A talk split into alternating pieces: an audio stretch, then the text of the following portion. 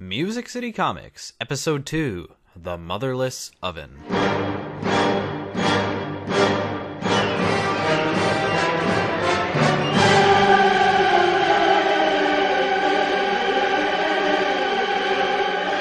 Hello, everyone, and welcome to Episode 2 of Music City Comics, your number one podcast for creator owned and lesser known comic books and graphic novels.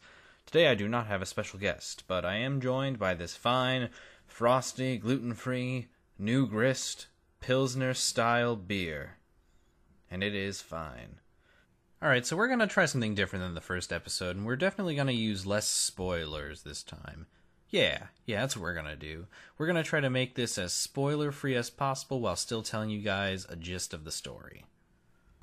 Today we're going to be talking about The Motherless Oven. The Motherless Oven was published by Self Made Hero in 2014, and it was written and illustrated by Rob Davis. Rob Davis is a British comic artist and writer who has worked for Doctor Who magazine, and he has also written an adaptation of Don Quixote for Self Made Hero. You might also know him from his work in the Lovecraft Anthology, Volume 1, for the story The Dunwich Horror. The Motherless Oven is about a boy named Scarper Lee who is swiftly approaching his death day, and I'll get to that a little bit later. He meets Vera Pike, who is very interested in Scarper's mysterious and enormous father. Once again, I'll get to that later. When Scarper's father escapes, him and Vera enlist a boy named Castro, no relation, to help find him. This takes them on a sprawling adventure across this weird world which Rob Davis has masterfully written. Rob Davis uses a couple unique qualities in his story. Uh, so let's talk a little bit about the world of the motherless oven. The first one, which is very apparent, is the use of the weather clock. The weather clock is the elected ruler of this land. It also can determine whether it's sunny, rainy, snowy, or if it's going to be raining knives that day. That's how the story opens up, is with a huge knife storm. And if that's not interesting enough, televisions have been replaced by a television wheel, which is more or less just a gear that spins over and over again on the TV that per- portrays a story. Every day, the television wheel gets switched out, because that's the law, and gets replaced with another one which tells a whole new story for a whole new day. Appliances, well, simple appliances such as radios and egg timers, are replaced by idols, which are little statues of people who perform these tasks for you. For example, some idols will sing songs for you, specifically the song Alibi Lullaby by Ernest Berry, and other ones will just keep on ticking until they don't need to tick anymore. The interesting thing about these idols, though, is that it's kind of alluded to that they do have some sentience and are a little bit alive while still being part machine. As I mentioned earlier, Scarper Lee has a death time. In this world, as soon as someone is born, they're told their death day. The death day is the day in which they will die. Surprise! Now, how that death occurs and what exactly happens was not told in this volume. It is very interesting to think that that would be a predetermined date that everybody would have. To help Scarper deal with his approaching death day, the school guidance counselor gives him a home gazette. A home gazette is a lot like a personal recorder that's in the shape of a pot. The guidance counselor gives this to Scarper because she thinks that he's going to need to talk to someone during his final days, and with mothers and fathers being the way that they are, he needs something that will actually speak back. The mothers and fathers are a very interesting characteristic of this story because they're not exactly human. Rather, they're a whole modge podge of stuff, including lamps, monstrous creatures, abstract art, vehicles, all sorts of stuff. Some of them are just homebodies, some of them people can ride, some of them have a lot of functionality, and some of them are just can make up the citizens of this town. The idea of a mother or father based off of strange appliances is nothing new to Rob Davis, who in 2010 wrote a short comic story in The Observer titled How I Built My Father.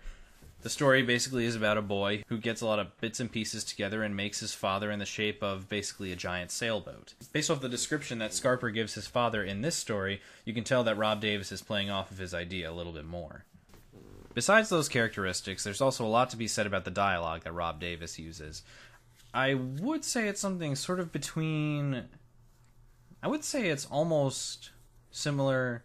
I would say it's almost akin to a Clockwork Orange in the sense that it makes up words that you can understand in context and would make sense if somebody said them in a regular sentence. However, they're a little bit off. I'm not going to spoil that, though. You have to read it to really embrace this dialogue for what it is. The story is written in a way that every character has their own voice and never really strays from who they are. Although it is sort of a coming of age story and the characters do develop, there is a lot to be said for the consistency in the characters' tones and dialogue throughout the story.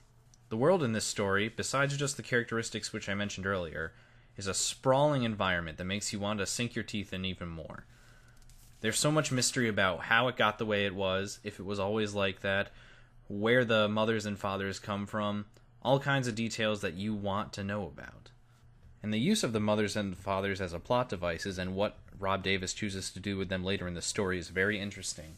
When it comes down to narration in the story, Rob Davis chooses the Home Gazette, which I mentioned earlier, instead of normal text boxes. The scenes are usually narrated or rehashed, with Scarper lying on the ground listening to what his Home Gazette has recorded him saying during the day, which is a very effective tool for saying exactly what's going on even without showing it. As Scarper, Vera, and Castro explore this mysterious land, they also run across the antagonists of the story, aka the police, which are composed of senior citizens with guns.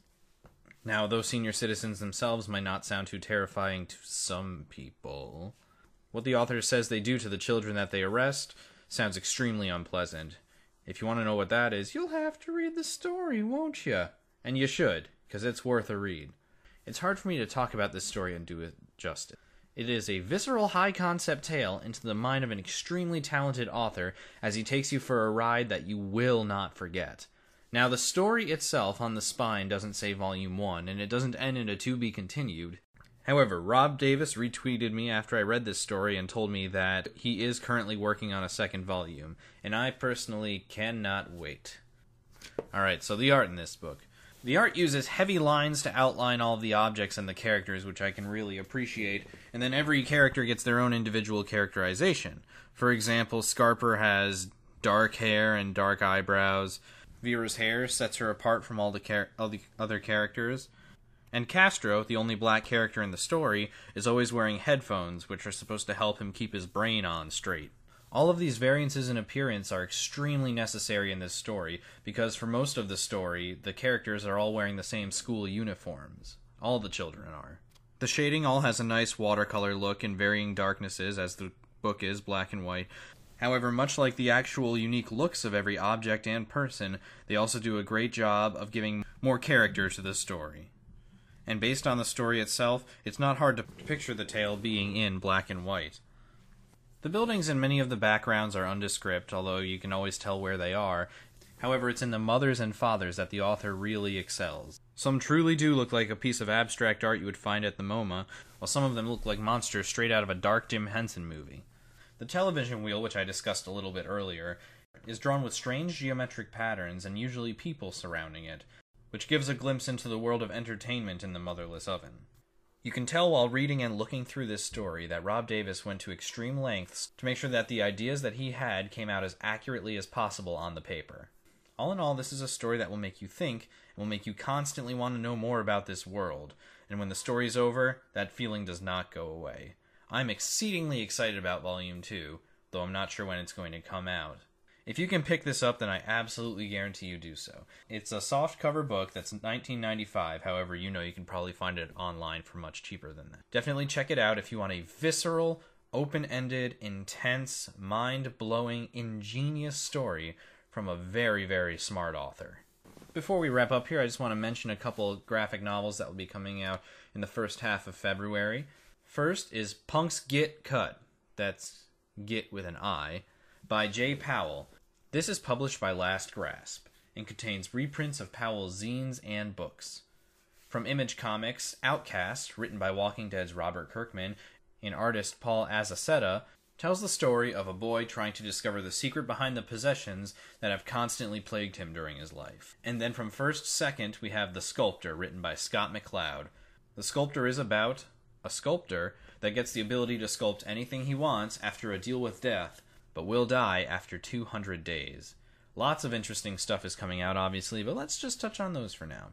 As I mentioned in the last podcast, you can reach me at musiccitycomics at gmail.com or on Twitter at justdrewvg. If you like what you heard today, then you should also check out musiccitycomics.blogspot.com, where I go over new series that deserve much more attention and old series that did not withstand the test of time.